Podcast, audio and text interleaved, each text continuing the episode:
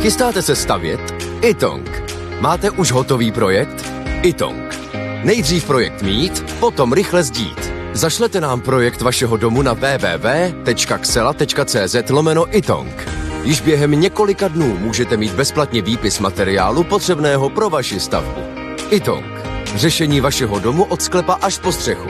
Nejdřív poradíme, potom postavíte. Itong. Domov na prvním místě. Případ Čapího hnízda se tedy po letech dostane k soudu. Městské státní zastupitelství uvedlo, že náhled na posouzení případu změnila jedna z nových svědeckých výpovědí. Co to může být za změnu náhledu za svědeckou výpověď? Ono v tom posledním eh, roce, kdy vlastně eh, státní zástupce a policie dostali úkoly od bývalého nejvyššího státního zástupce Pavla Zemana, eh, tak se tam objevilo několik nových informací, které výrazně nepomohly poslanci Andreji Babišovi. Zejména šlo o to, že se konečně podařilo policii vyslechnout jeho syna Andreje Babiše mladšího, který minulé léto pobýval v České republice. Andrej Babiš mladší svědčil proti svému otci v těch intencích, jak tehdy s námi mluvil ve Švýcarsku tedy že neměl s Čapým hnízdem v podstatě nic společného. A další zásadní informací, která přispěla, e, přispěla k tomu, že byla podána obžaloba, byl obrat bankéřů e, e, z finančního domu, který financoval nebo spolufinancoval výstavbu Čapího hnízda, protože původně oni tvrdili, že neměli tušení, kdo stojí za farmou Čapí hnízdo a během loňského roku podle těch informací, které se nám podařilo získat, otočili a přiznali, že od manažerů Agrofertu dostali informace, že skutečným vlastníkem farmy je právě Andrej Babiš. A je obžaloba Andreje Babiše zásadní změnou, zásadním posunem v celém případu? Eh, ve smyslu trestního řízení ano, protože v tuto chvíli končí eh, jakási, jakási práce policie, končí vyšetřování a nyní se případ dostává před soud. Samozřejmě se může stát, že soud usoudí, že ta obžaloba je třeba špatně zpracovaná, že je potřeba tam ještě doplnit nějaké věci a ten případ vrátí zpátky.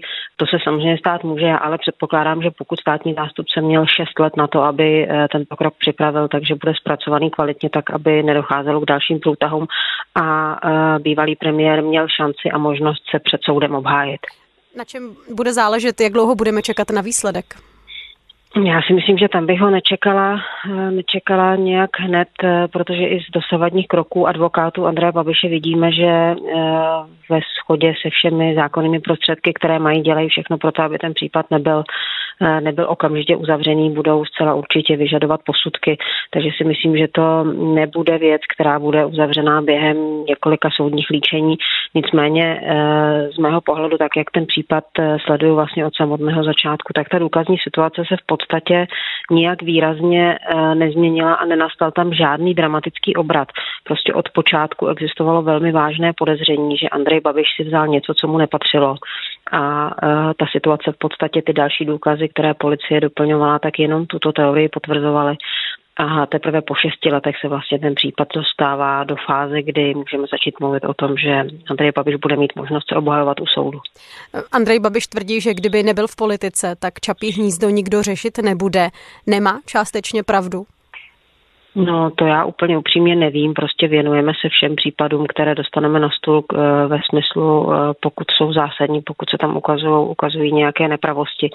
Eh, on musí přece počítat s tím, že pokud šel do politiky, tak je to standardní věc, že novináři dělají jakýsi screening slabých míst těch jednotlivých lidí, kteří mají možnost ovlivňovat naše životy a slabé místo Andreje Babiše prostě bylo Čapí hnízdo.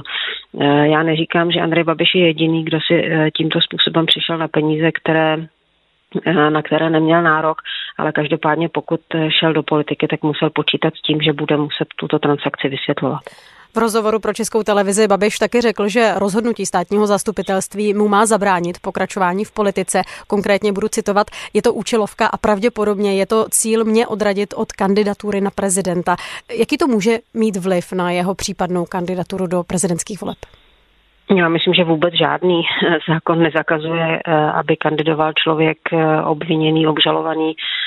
Myslím si, že Andrej Babiš jenom se snaží vyvolávat dojem kontinuální kampaně, která je proti němu vedena.